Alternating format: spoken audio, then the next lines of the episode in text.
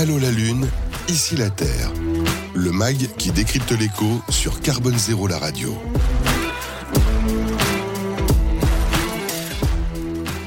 Bonjour, bienvenue à Allô la Lune, ici la Terre, le mag qui décrypte l'écho sur Carbone Zéro la radio. Vous le voyez, un nouveau décor, mais toujours une même conviction. Écologie et économie sont intimement liées. Nous privilégions une approche concrète, économique, au-delà, on va dire, de l'idéologique et du discours incantatoire. Allô la Lune, ici la Terre, c'est le mag des acteurs qui ont les pieds sur terre, et ils vont être trois à avoir les pieds sur terre pour cette dernière émission de l'année. Trois séquences. Dans un instant, avec Objectif 2050, on parlera des ports et de leur électrification et digitalisation avec Lorraine Grandidier. Bonjour. Bonjour. Qui est donc business développement expert pour tout ce qui est infrastructure portuaire au sein de Schneider Electric. Vous allez pouvoir nous en parler, puis évidemment aussi commenter toute l'actualité dont on va parler dans un instant. On va aussi avoir une question qui dérange, enfin si on peut dire, mais s'interroger un peu sur le rôle et la liberté d'action des entreprises face à ces sujets avec Nicolas Pereira. Bonjour. Bonjour. Qui est le président du World Impact Summit qui vient de se dérouler à Bordeaux. C'était la 5e édition, vous allez nous en parler. Et vous êtes aussi le fondateur de Solylend, qui est une plateforme de financement participatif. Et là aussi, on va comprendre les enjeux de financement pour les entreprises. Et puis, on va dans un instant parler plus concrètement de l'action des entreprises et comment elles se sentent vis-à-vis, on va dire, de la RSE avec Philippe Drouin. Bonjour. Bonjour Nathalie, bonjour tout le monde. Qui est le directeur des opérations de Pôle Conseil de Greenflex, qui est spécialisé dans l'accompagnement de la transition environnementale et sociétale des entreprises. Et donc, avec vous, on va passer dès à présent à ce zoom et à ce décryptage de l'actu. Allô la Lune, ici la Terre, le décryptage de l'actu. Et ce décryptage de l'actu, ce sont les entreprises face au changement climatique, avec pour la deuxième année ce baromètre conjoint LCL, Banque des entreprises, et Greenflex, qui ont interrogé un large panel de décideurs de PME et de TI. Pour en parler, on est avec Philippe Drouin. Rebonjour. Bonjour Nathalie. Directeur des opérations Pôle Conseil au sein de Greenflex. Donc déjà, peut-être Comprendre comment vous vous êtes associés. Ça fait 2 ans aussi qu'LCL et Greenflex accompagnent les entreprises dans cette transition, avant de parler du baromètre. Oui, bien. En fait, ça fait effectivement deux années qu'on mène conjointement une étude avec le LCL pour mieux comprendre comment... Effectivement, les entreprises envisagent leur lutte contre le réchauffement climatique, à la fois sur leur connaissance, on va dire, de leur du sujet, et également des leviers, des actions qu'elles peuvent mettre en œuvre. Et c'est vrai qu'on a fait ça conjointement, d'une part. En utilisant bien entendu l'expertise de Greenflex sur ce sujet, mais aussi la compétence terrain du LCL sur la question, puisqu'il est en prise directe avec les entreprises. Voilà. Et vu qu'on les accompagne ensemble dans leur transition, ça nous semblait pertinent de mieux comprendre. Voilà. Alors, vous avez interrogé, je le disais, un large panel de décideurs de PME et de TI. Là, on va peut-être voir justement la différence 300 entreprises. Oui, d'accord. Et donc, ce qu'il en ressort, c'est qu'il y a une réelle accélération quand même de la prise de conscience d'une année sur l'autre. Alors que c'est clairement ça. On se rend compte qu'effectivement entre l'année passée et cette année, on a plus de 96% des répondants qui disent qu'il est effectivement possible d'infléchir les transitions, et c'est on va dire 83% qui s'estiment mieux informés sur le sujet. On était aux alentours de 70 l'année dernière, hein. Donc on sent qu'il vraiment la prise de conscience est globale. Et un peu poussée aussi par les parties prenantes, les clients aussi, qui jouent un rôle, on va dire, de plus en plus majeur. Les clients, mais pas que, je dirais. Ce qu'on peut dire, c'est que globalement, ces enjeux-là deviennent stratégiques pour les entreprises, et ça, c'est une bonne chose. Mais c'est à la fois les clients, pour à peu près 62% des répondants, mais il y a aussi les salariés qui ont des attentes par rapport à ça. Bien entendu, la pression réglementaire, parce qu'on entend beaucoup parler. On a florès de nouvelles réglementations qui arrivent sur le sujet, et c'est tant mieux. Et peut-être un point un peu nouveau, c'est que on va dire les actionnaires sont de plus en plus attentifs aux engagements des entreprises sur le sujet. En tout cas, il y a cette problématique-là. Est-ce que déjà vous le sentez, évidemment, l'envolée des prix de l'énergie pousse beaucoup à l'action. Alors, il ne faut pas non plus que ça soit uniquement j'y vais parce que j'ai un problème de coût, mais aussi j'ai un engagement derrière.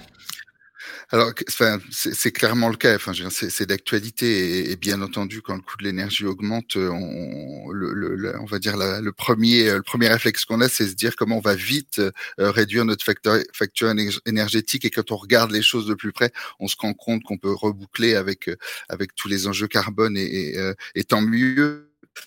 Par contre, je pense que ça a accentué la prise de conscience.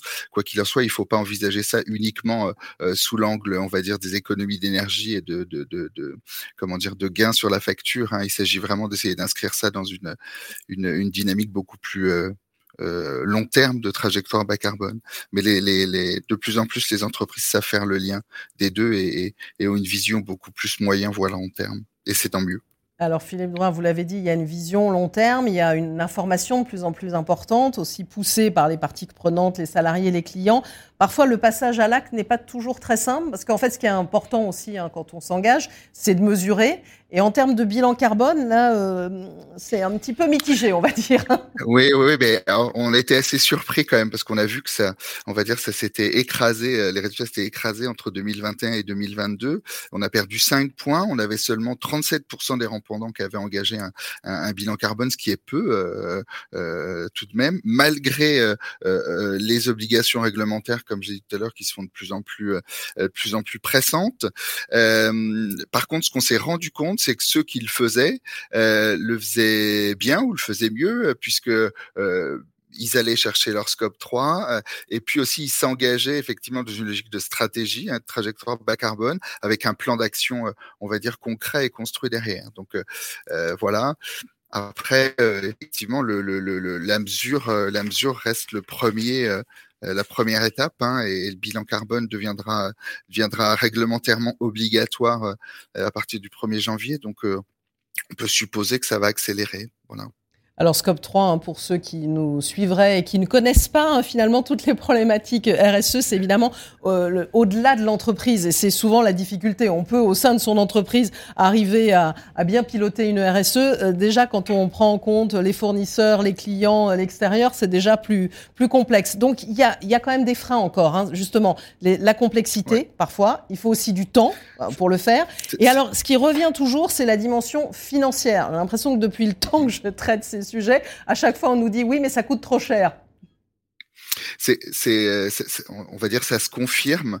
Ce qu'on sait aussi, c'est que les entreprises, elles privilégient plutôt l'autofinancement. Donc forcément, on peut dire que face à des investissements qui sont très importants, la capacité d'autofinancement des entreprises reste somme toute limitée, surtout en période de crise. Donc il va falloir qu'elles puissent mieux utiliser les outils de financement qui sont à leur disposition, hein. Et il y a aussi un sujet de ce qui nous est remonté, c'est qu'effectivement il y a une difficulté à aller chercher les dispositifs d'aide ou de subventions publiques. Donc c'est un vrai enjeu également. Utiliser de nouveaux modes de financement et savoir utiliser les subventions pour pouvoir accélérer finalement. Et alors, j'en parlais, hein, vous avez interrogé, comme vous le disiez, des PME et des ETI. Est-ce qu'on a toujours aussi la même problématique ? C'est moins simple quand même pour une PME de se lancer et de mettre en place une politique, une stratégie Oui. Et ce qu'on se rend compte, c'est qu'effectivement, les PME se sentent moins informées que les ETI. Alors, on sait aussi que les PME sont généralement moins staffées. On a beaucoup de généralistes et beaucoup moins de spécialistes dans les PME. Elles ont rarement un directeur environnemental ou RSE, hein, qui est présent, qui peut aider à adresser ces sujets-là. On se rend compte aussi qu'elles ont du mal à appréhender correctement les nouvelles réglementations. On est sur des pourcentages de l'ordre de 20-26% en fonction des réglementations. Donc, c'est peu, je dirais, par rapport à des ETI qui, elles, sont plutôt autour de 50-60% en termes de connaissance de ces réglementations-là. Je pense que le l'écart se creuse vraiment, et il y a un vrai sujet de savoir mieux accompagner effectivement les PME pour que quelque part elles rattrapent les autres. Et puis on est en France avec un tissu de PME très important, donc l'enjeu est clé. Voilà. Alors j'allais vous parler justement de passage à l'échelle, donc c'est vraiment là-dessus. Vous, de votre point de vue, s'il faut axer sur une stratégie particulière, c'est l'accompagnement de ces PME ? Clairement, il faut trouver des modes une façon de les embarquer qui répondent à leur mode de fonctionnement. On est sur des choses où on est des entreprises où ça va vite, on est des entreprises où les schémas de décision sont courts, donc on peut facilement embarquer les PME, mais si on utilise des outils qui sont vraiment pratico-pratiques et terrain, et ça c'est un vrai sujet. Voilà. Merci à vous Philippe Drouin, donc directeur des opérations Pôle Conseil au sein de Greenflex, pour nous avoir éclairé sur ce baromètre LCL Greenflex des entreprises engagées qui a été publié il y a quelques jours. Restez avec nous puisque je vous ferai commenter aussi le reste de cette émission. Alors peut-être vous faire réagir les uns et les autres. Nicolas Pereira, peut-être sur l'aspect, je vous voyais pendant que je faisais l'interview, réagir un peu à la question de financement, puisque je disais vous avez cette plateforme de financement participatif, cette approche qui revient toujours sur cette dimension financière. Dans l'étude aussi, il est évoqué que finalement les entreprises utilisent encore trop peu les solutions de financement alternatifs. Elles sont à peu près 38%, donc c'est encore une problématique dans ces enjeux-là. Oui, alors là, sur le sujet très précis du bilan carbone qui était abordé, je pense que le premier sujet, c'est quand même celui de la compétence dans l'entreprise et de la capacité à débloquer du temps homme sur ce sujet-là et le sujet globalement de la transition écologique de l'entreprise et de sa transformation. Mais effectivement, dans les outils aujourd'hui qui existent, il y a d'une part les outils qui sont mis en place par les collectivités pour accompagner les entreprises, mais il y a aussi des solutions alternatives de financement qui se développent pour justement accompagner les entreprises précisément sur la transition écologique, sur leur transformation environnementale, et c'est l'objet effectivement de la plateforme que j'ai créée Solylend. Mais il y a d'autres acteurs qui participent à ce financement alternatif et qui sont des vrais soutiens pour accélérer la transition écologique dans les entreprises. Voilà, peut-être faire mieux connaître aussi, c'est là d'où vient le problème. On y travaille, mais c'est vrai. Exactement, donc on va y revenir. Et Lorraine Grandidier, du côté Schneider Electric, qui a été, on va dire, récompensée, en tout cas mise en avant cette année sur le site Raison d'être, qui classe, on va dire, les grandes entreprises en matière de stratégie RSE, qui vous a mis en tête. Donc vous, j'allais dire, pour Schneider Electric, il n'y a pas de souci en matière de RSE, mais vous le voyez, ça reste encore un complexe pour beaucoup d'entreprises. Oui, c'est vrai. Après, chez Schneider Electric, on a été assez pionniers finalement, puisque ça fait plus de 15 ans qu'on met le développement durable au cœur de notre stratégie. Et ça nous permet aujourd'hui d'être un des leaders de ces sujets et d'aller supporter nos clients industriels ou opérateurs d'infrastructures dans l'établissement des bilans carbone, dans l'établissement de feuilles de route de décarbonation. Et c'est une routine qu'on s'impose, donc on apprend tous les jours de cette routine. On va par exemple intégrer des considérations de développement durable dans la conception de nos produits, donc avec par exemple la réduction des gaz à effet de serre nocifs. On va gérer aussi la fin de vie de nos produits avec des filières de circularité. On s'impose aussi beaucoup de défis en termes de gestion logistique pour justement aller chercher notre Scope 3. On a mis beaucoup d'efforts aussi à la réduction des énergies dans nos bâtiments.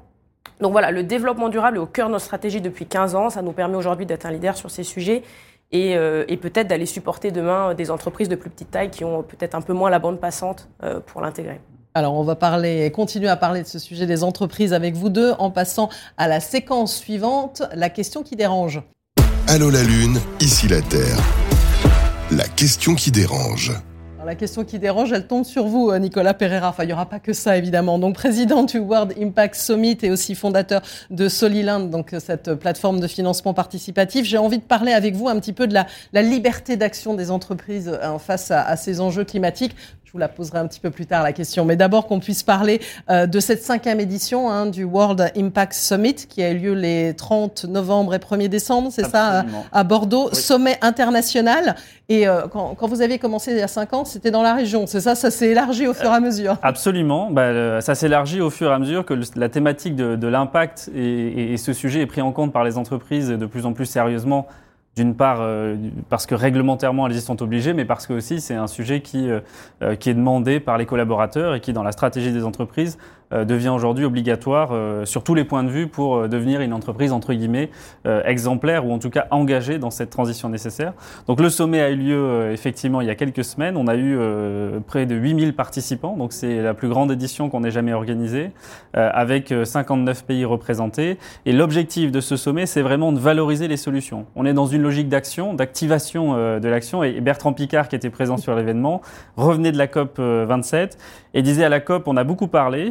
Et quand j'arrive ici au World Impact Summit, je vois que tout le monde agit. Et en fait, c'est ça l'écart que je pense on peut constater quand on participe à un événement comme celui-ci, comme le World Impact Summit, c'est que les acteurs sont là parce qu'ils ont envie d'être dans l'action, et ils sont dans l'action, où ils viennent se renseigner pour comment se mettre davantage en action. Donc c'est ça l'objectif de ce sommet. Alors vous parlez d'un sommet pour l'action, pour les solutions, ça veut dire qu'on en est sorti vraiment, quand on y allait, avec des réponses concrètes.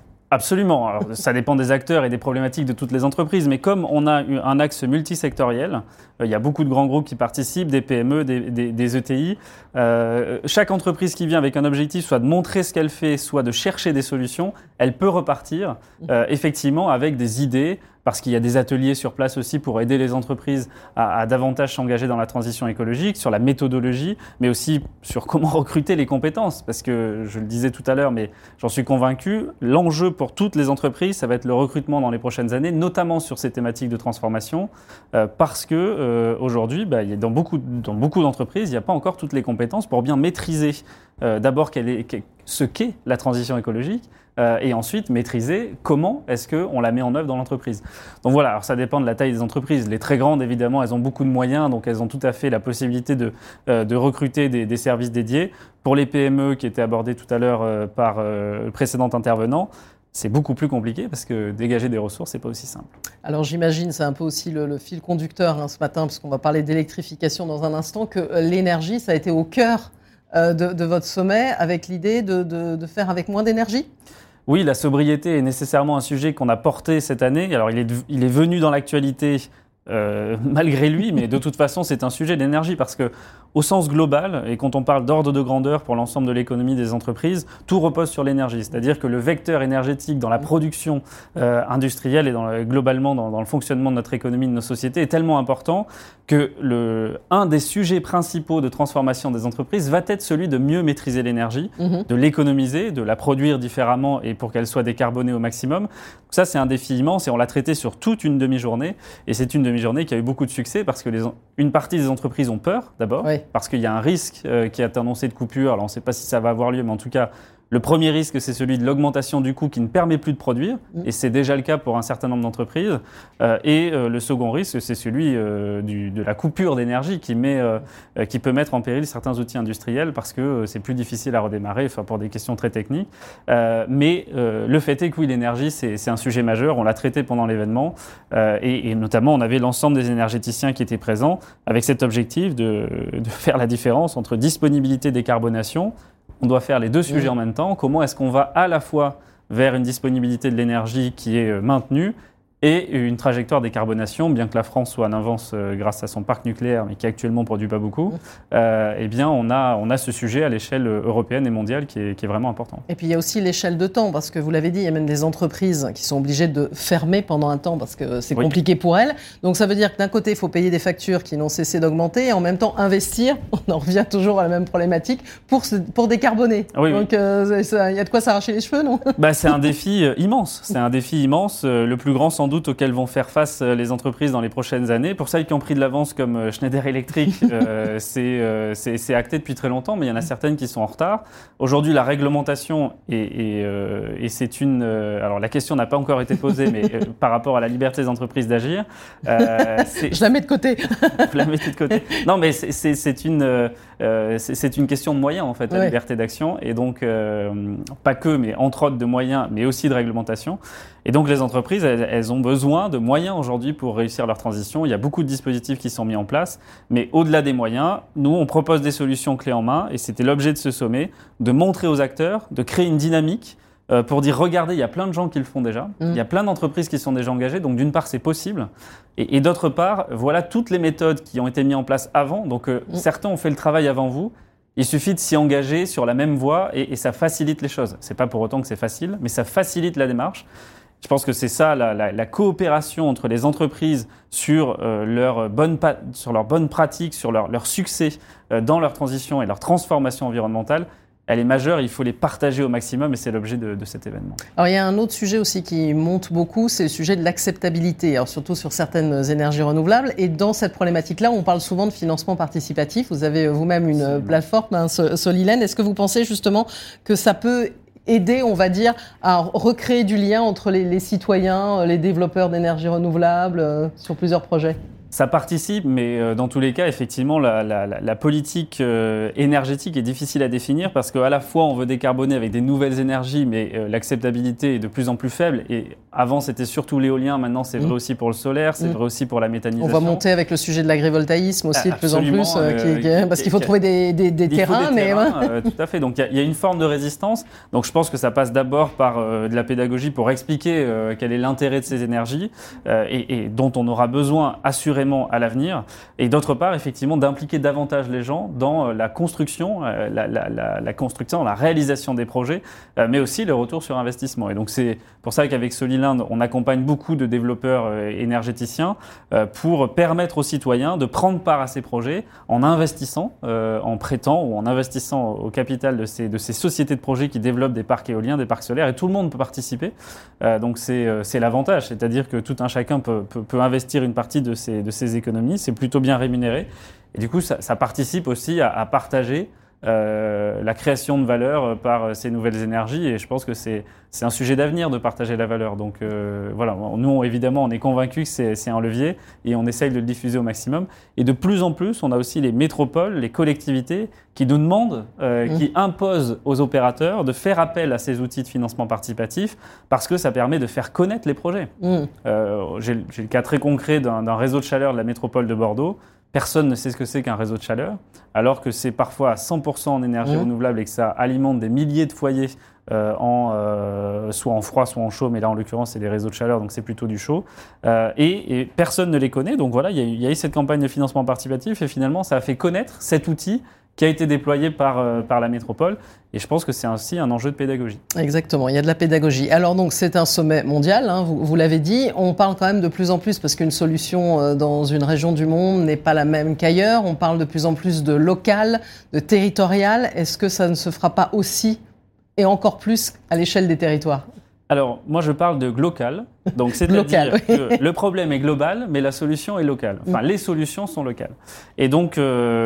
on a traité la thématique des territoires sur le WIS parce que la réflexion que m'avait fait un partenaire il y a quelques années, qui est un acteur mondial, c'est qu'en fait, les territoires, c'est pas seulement le territoire proche de ses choix, il y a des territoires partout. Et donc, en effet, la logique de faire un événement d'abord qui n'est pas à Paris, mais à Bordeaux, donc en province, et donc quand même dans une grande ville, mais en dehors de l'Île-de-France, c'est aussi de dire que la logique de transition écologique, elle peut être portée par les acteurs des territoires et remontée, et non pas être simplement dans une logique descendante ou réglementaire, avec des dynamiques qui se créent dans les territoires. Donc évidemment, on est convaincu que les territoires ont leur rôle à jouer. Et pour le coup, la particularité du World Impact Summit, c'est qu'on a des solutions qui viennent essentiellement des autres régions françaises et pas de l'Île-de-France, et ailleurs en Europe, plutôt des solutions qui viennent des zones non urbanisées. Et donc, c'est une vraie force de l'événement de montrer que cette dynamique territoriale, elle sera fondamentale pour réussir la transition écologique. Au-delà du fait que, de toute façon, la transition sera réussie seulement si on y va tous ensemble. Alors, j'en arrive à la fameuse question qui dérange, même si vous avez commencé à l'évoquer. Vous parliez, évidemment, de la COP il y a peu de temps. On est en pleine COP 15 sur la biodiversité en se disant qu'on a un sacré défi, on en parle peu, qu'on a un sacré défi à relever. Il faudrait que ça soit l'équivalent des accords de Paris, et ça a l'air plutôt mal parti, malheureusement. Enfin, bon, bref. Oui. Donc, on peut se poser la question, justement, finalement, la liberté d'action des entreprises en faveur du climat, est-ce qu'elle n'est pas plus forte que celle des États ? Alors, elle est différente. Elle est plus forte, elle est plus facile à mettre en œuvre, mais c'est une question de moyens. La différence entre l'entreprise et l'État, ou en tout cas l'autorité, on va dire là en l'occurrence l'État, c'est que l'État a le rôle réglementaire et qui est très important pour engager les entreprises, parce qu'il y a beaucoup d'entreprises qui ne vont se transformer que sous la contrainte, et donc il faut accompagner. Mais il y a quand même un enjeu de transformation réglementaire. Quand on parle par exemple des bilans carbone qui vont devenir obligatoires, c'est un sujet réglementaire qui accompagne l'entreprise dans sa transformation. Mais effectivement, quand il s'agit d'agir au sens propre et de la rapidité d'action, c'est plutôt les tailles d'organisation qui vont compter. Quand on a un grand groupe, mettre en place une action de transformation, c'est plus long que quand on est une start-up ou une petite PME. Et donc, oui, les entreprises, elles ont la liberté d'agir dans un cadre réglementaire défini, là où l'État a la liberté de faire agir dans un cadre réglementaire qui va évoluer.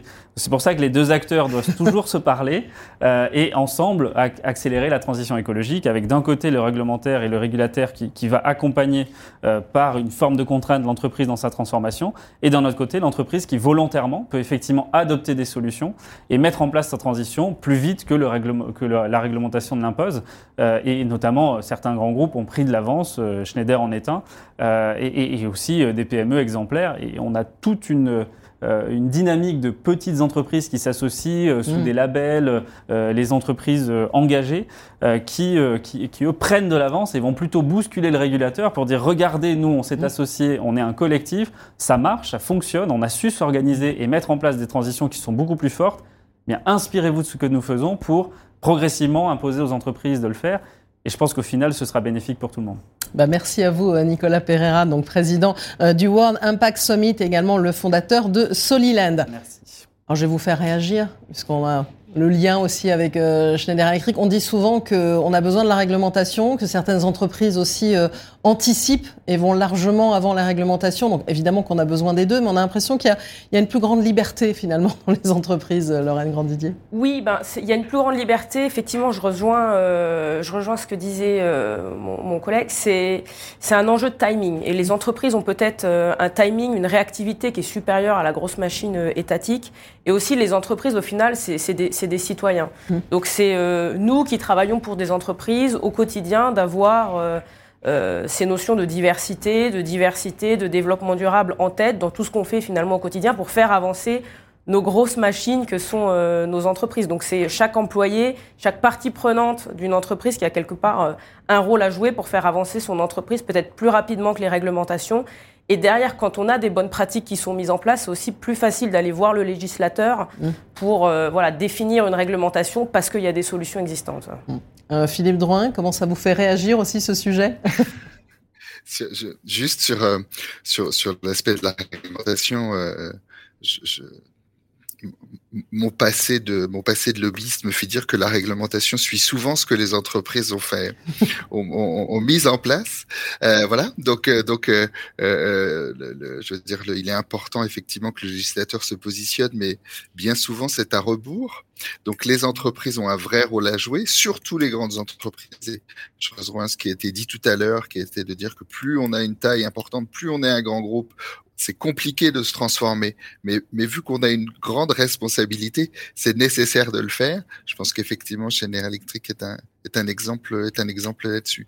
Donc, moi, je reste persuadé que c'est les acteurs économiques qui vont donner le ton.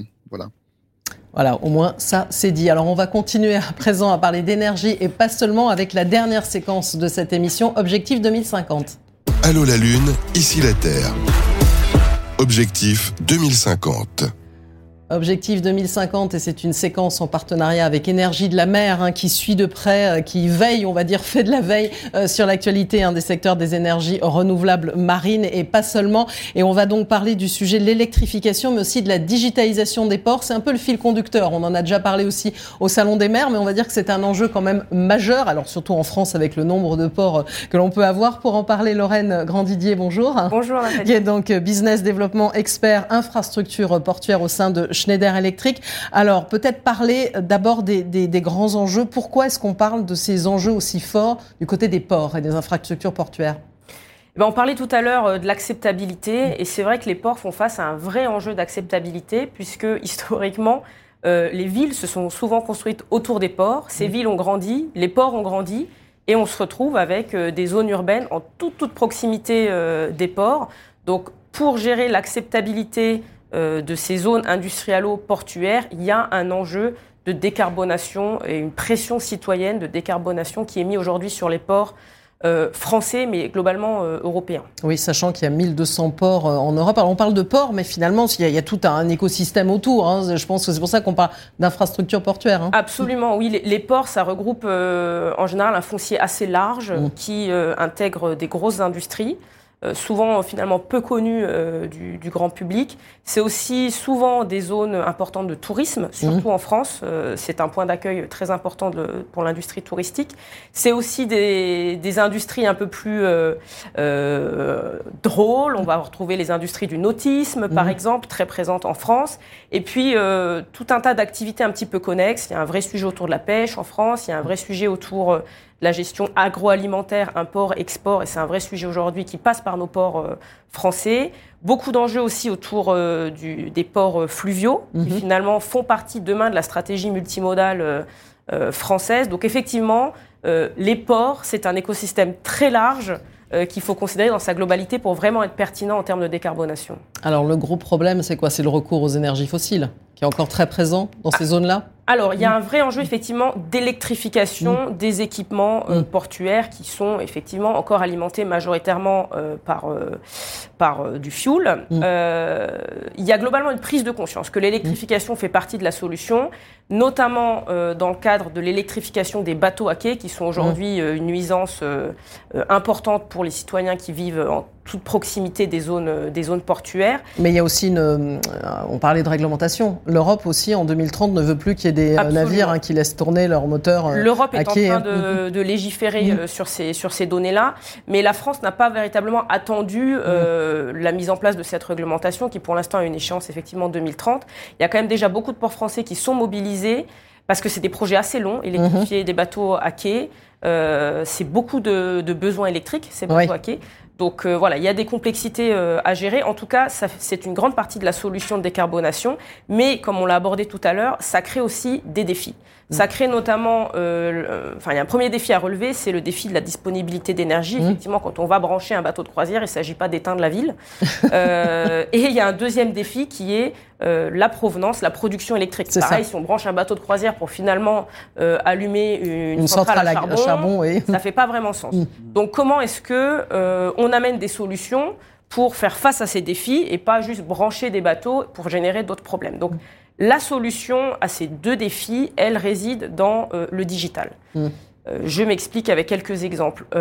La disponibilité de l'énergie, on peut en grande partie, en fait, la gérer avec du digital, c'est-à-dire qu'on va aller instrumenter beaucoup d'équipements, on va aller récolter de la donnée, donc par exemple quel bateau arrive à quelle heure, quelle était sa consommation il y a quelques semaines, quelle sera sa consommation prévisible la semaine prochaine quand il vient à quai, en fonction de la météo, donc on amène beaucoup d'intelligence, on historise ces données de sorte qu'on puisse prédire quels vont être les besoins du port la semaine prochaine et potentiellement piloter des délestages qui sont peut-être moins critiques à ce moment-là ou qui peuvent être déportés à d'autres moments de la journée. Donc en amenant cette connectivité des équipements, cette intelligence, donc toute cette brique digitale, on arrive quand même à mieux gérer sa consommation d'énergie et à faire face du coup au premier défi posé par l'électrification.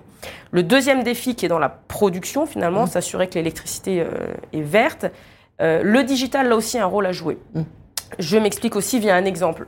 Les ports ont quand même un foncier assez propice au développement d'énergies renouvelables, puisqu'on a dans les ports en France beaucoup d'entrepôts qui ont des toitures. Alors, il y a beaucoup d'entrepôts qui ont des toitures, qui n'ont pas forcément la structure pour accueillir des panneaux solaires. Oui, c'est ça, il y a cette difficulté-là, parce que parfois même on parle à des hypermarchés qui disent « oui, mais mon hypermarché, il est vieillissant, je ne peux pas mettre des panneaux solaires dessus, même si ça serait une super solution et qu'on en parle de plus en plus en France et en Europe. Ouais. » Donc, il ne faut pas aller trop vite, effectivement, dire pourquoi tous les ports ne mettent pas des panneaux solaires sur tous leurs entrepôts, ce n'est pas toujours possible. Enfin, globalement... il y a des endroits où c'est possible, il faut utiliser ce foncier. Et pareil, en amenant du digital, on va être capable d'anticiper que la semaine prochaine, avec cette météo, nos panneaux solaires vont permettre de générer une certaine énergie qu'on va pouvoir mettre à disposition de certaines consommations dans le port. Donc, amener des équipements instrumentés de mesures, de l'intelligence et des couches logicielles pour piloter les consommations énergétiques, ça permet de résoudre ces deux défis posés par l'électrification, la production et la disponibilité de l'énergie. Alors, à bien vous écouter, on a la technologie, on a la compétence aussi. Est-ce que là où le bas blesse aussi, c'est pas en termes d'investissement, pour revenir toujours au même point? C'est souvent la même problématique, effectivement. Cependant, avec les coûts énergétiques actuels, il y a des retours sur investissement qui sont quand même bien plus intéressants que ce qu'ils étaient il y a encore une ou deux années. Alors, c'est aussi très variable selon les situations, parce qu'effectivement... y a des ports qui ont un foncier plus disponible, qui ont des contraintes en termes de génie civil, en termes d'expansion. Il y a des ports aussi qui ont de la disponibilité de puissance. Donc, selon les cas, il y a des retours sur investissement plus rapides ou plus longs. Mais globalement, avec les coûts énergétiques actuels, monitorer ces consommations énergétiques, identifier les gros pôles de consommation et pouvoir agir sur ces gros pôles de consommation, ça vient avec des retours sur investissement quand même assez intéressants. Et ça me traverse l'esprit, tout d'un coup, on a des grands parcs éoliens en mer qui se mettent en place. Est-ce qu'on peut créer un lien, justement, entre ces ports et ces parcs éoliens, pourquoi pas?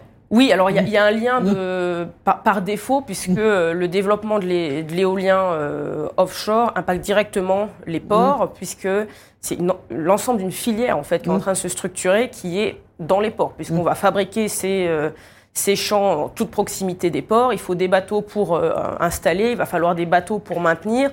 Donc pareil, c'est une nouvelle filière qui est en création. Les ports sont très actifs d'ailleurs dans la création de ces filières-là, mais il faut dès maintenant se poser les questions. Comment est-ce qu'on assure que les bateaux qui vont maintenir, qui vont construire, polluent pas plus que la solution initiale? Comment est-ce qu'on les accueille? Comment est-ce que on bénéficie aussi de cette électricité qui va être produite en mer pour supporter l'électrification dans les ports? Donc c'est un sujet un peu nouveau, mais l'ensemble de la filière portuaire et maritime française est globalement très mobilisée sur ces sujets-là. Et alors il y a des ports aussi, on va dire, qui sont un peu phares, pour pas faire un mauvais jeu de mots. Marseille, par exemple, est assez en pointe sur ces sujets-là? Oui, c'est vrai. Alors globalement, les ports en France sont quand même, tous les ports en France, les grands ports maritimes, mais également les plus petits ports, sont très mobilisés sur les enjeux. Voilà. Faut pas oublier Bordeaux, par exemple, d'électrification depuis quand même quelques années. Mais effectivement, Marseille, un petit peu comme on me disait tout à l'heure, les plus grosses entreprises ont peut-être une marge de manœuvre un peu supérieure en termes de disponibilité d'hommes pour travailler sur ces sujets-là. C'est le cas de Marseille, qui a effectivement mis en place des plans d'électrification depuis plusieurs années. Les premiers bateaux sont connectés depuis 2017, avec beaucoup de support de la région notamment. Donc, ils ont mis en place ces technologies plutôt que les autres. Ils ont gagné en expertise. Ils font aussi beaucoup de pédagogie auprès des autres ports. Donc, bravo à ce port, effectivement, d'avoir piloté et qui, aujourd'hui, cascade ses bonnes pratiques auprès d'autres ports. Mais aujourd'hui, le port de Marseille, il a beaucoup électrifié. Donc, il fait face aux problématiques de disponibilité d'énergie. Donc, il y a un deuxième enjeu maintenant pour le port de Marseille, qui est vraiment le digital, pour pouvoir monitorer au mieux ses consommations et ses productions d'énergie. Et alors, vous l'avez évoqué, puisque vous êtes aussi au sein de Schneider Electric, on parle de plus en plus d'électrification. Hein, ça fait partie de tous les scénarios qui puissent ressortir de RTE à l'ADEME, etc. Ça fait beaucoup d'électricité d'un coup. Il va falloir qu'on puisse s'organiser aussi. Oui, absolument. D'ailleurs, Schneider Electric est très mobilisé en France sur les sujets de résilience énergétique. On a un vrai rôle à jouer, puisque on a des solutions de monitoring énergétique. Dès qu'on veut baisser sa consommation, la première chose à faire, c'est de monitorer, savoir combien est-ce qu'on consomme. Et finalement, très peu d'entre nous, et encore moins d'industriels, savent combien est-ce qu'ils payent tous les mois en électricité, et si ça vient plutôt d'une production pour l'industrie, ou plutôt des bâtiments, de l'informatique, etc. Donc monitorer, c'est la première chose à faire. Et là-dessus, Schneider Electric, on a des solutions pertinentes, aussi avec des retours sur investissement finalement plus faibles. Et la deuxième action, c'est le pilotage. Et là aussi, on a beaucoup de solutions, à la fois dans le résidentiel, le tertiaire, mais également pour nos clients industriels et infrastructures, pour mieux piloter ces consommations, éventuellement faire des délestages en fonction des coûts énergétiques. Donc on a beaucoup de solutions, on est très mobilisés. L'ensemble de nos collaborateurs sont sur le front, si je puis dire, pour supporter les industriels français. Merci à vous, Lorraine Grandidier, donc business, développement, expert, infrastructure portuaire au sein de Schneider Electric. Alors, je vais peut-être vous faire réagir, Nicolas Pereira. Je pense que vous êtes en contact avec le port de Bordeaux aussi, qui est assez en pointe aussi sur tous ces sujets-là, sur les sujets aussi de la montée des eaux, hein, parce que ça aussi, c'est une autre problématique quand on parle des ports. Alors, c'est pour Bordeaux particulièrement, et je ne connais pas la situation de tous les ports en France, mais en effet... La question de la montée des eaux est évidemment un sujet à prendre en compte, même si c'est à plus long terme par rapport à leur transition énergétique et l'approvisionnement. Mais le point qui était soulevé est intéressant, c'est celui en fait de la maîtrise, de la connaissance de sa propre consommation d'énergie quand on parle d'énergie, mais globalement sur la chaîne de production, on a beaucoup d'entreprises en fait ne savent pas exactement où sont les postes d'émissions carbone et donc on en revient à la mesure dont on parlait en introduction. Exactement, donc c'est ça l'enjeu du monitoring au sens large, c'est qu'en fait ça permet aussi de savoir très précisément où est-ce que sont les axes d'amélioration. Quand dans une entreprise on choisit pour faire une action de transformation RSE, de remplacer les gobelets en plastique par des gobelets en carton, on est passé à côté peut-être du plus gros sujet qui est celui de la production industrielle. Alors je dis ça de façon un peu provoque, mais en gros, c'est facile, les gobelets ça se voit. Mais effectivement, quand on parle de production industrielle, c'est pas forcément des choses visibles. Et donc on n'imagine pas que c'est là que sont les plus grands leviers d'action. Donc je pense que oui, il y a un vrai sujet pour les entreprises de comprendre la mécanique, l'enjeu du monitoring pour... alors c'est de plus en plus le cas pour le coup, parce que de toute façon avec les sujets d'énergie aujourd'hui et même de consommation d'eau aussi, la question de la mesure très précise des consommations par poste ou par pôle de production en fonction de la taille des entreprises, ça va être majeur. Donc voilà, c'est la principale réaction que ça m'a inspiré, c'est cet enjeu de mesurer pour mieux compenser, réduire et donc finalement améliorer l'impact environnemental de l'entreprise. Et Philippe Drouin, qu'est-ce que ça vous inspire ? Je réagis sur la mesure, effectivement, enfin, important, on en a parlé tout à l'heure, mais quand on parle d'énergie, c'est vraiment cette logique de monitoring et de pilotage et de la mesure en continu, en fait. Et ça, c'est quelque chose c'est quelque chose que les entreprises ont un peu de mal à faire. Et je suppose que ça doit être énorme au niveau d'une infrastructure comme un port. Et une autre réflexion, en lien avec le transport maritime, qui est un peu parallèle, c'est l'émergence que je peux voir de plus en plus des transports véliques en fait, qui viendront on espère en remplacement des bateaux cargo. Et je m'interroge toujours de parce que je connais assez peu les ports, en tout cas, de savoir s'ils doivent s'adapter pour accueillir ce nouveau type de navire. Et ça fera peut-être l'objet d'un autre échange. Voilà. Exactement, et d'une autre émission. Alors on en arrive presque à la fin de ce Allô la Lune, ici la Terre. Peut-être une conclusion de chacun en quelques mots, parce qu'on a évoqué beaucoup de choses, mais qui finalement se retrouvaient en lien. Allez, Philippe Drouin veut vous lancer. Moi, j'aurais qu'un mot et à l'intention des entreprises, c'est accélérer. Vous avez la grande partie des solutions. Elles existent. On en a parlé tout à l'heure avec Nicolas. Donc, emparez-vous des sujets et les financements existent sous quelque forme que ce soit. Mais voilà, les solutions sont là. Donc, agissez. Voilà, c'est un joli mot de conclusion, Nicolas Pereira. L'action, et je vais mettre également le point plus spécifiquement sur la compétence et le recrutement, parce que je pense que l'enjeu pour les entreprises, transformez-vous, mettez en marche l'entreprise sur cette démarche RSE de transformation environnementale, parce que aujourd'hui, les jeunes qui arrivent sur le marché du travail, on a beaucoup d'entreprises qui nous disent qu'elles ont du mal à recruter parce que leur marque employeur n'est pas assez attractive. Au-delà du salaire, au-delà des conditions, etc., il y a ce sujet de l'engagement qui arrive en troisième ou deuxième position en fonction des sondages. Et donc, c'est important. L'entreprise de demain, elle sera engagée ou elle ne sera pas, parce que c'est l'exigence à la fois des clients, à la fois des fournisseurs, mais aussi des gens qui vont venir travailler dans l'entreprise. Lorraine Grandidier. Oui, alors je voulais revenir moi sur la solution. Effectivement, les solutions existent et en particulier les solutions digitales qui vont finalement permettre de rendre l'électricité qui est assez invisible, visible. Et une fois qu'on a l'électricité visible, qu'on la monitore, on peut la piloter et on entre vraiment dans les solutions de décarbonation pérennes. Voilà, on a balayé beaucoup de choses finalement à travers tous ces sujets. Donc un grand merci à tous les trois d'avoir participé à cette dernière émission de 2022 Allô la Lune, ici la Terre. On se retrouvera en 2023 en faisant un bilan, j'espère, positif de la COP 15 sur la biodiversité, parce que ça, c'est vraiment un enjeu. La disparition des espèces, il va falloir clairement agir. On a cessé d'en parler. Merci encore, très belle fin d'année à vous tous et à bientôt. Allô la Lune, ici la Terre. Une émission à réécouter et télécharger sur le site de Carbone Zéro la radio et sur toutes les plateformes de streaming.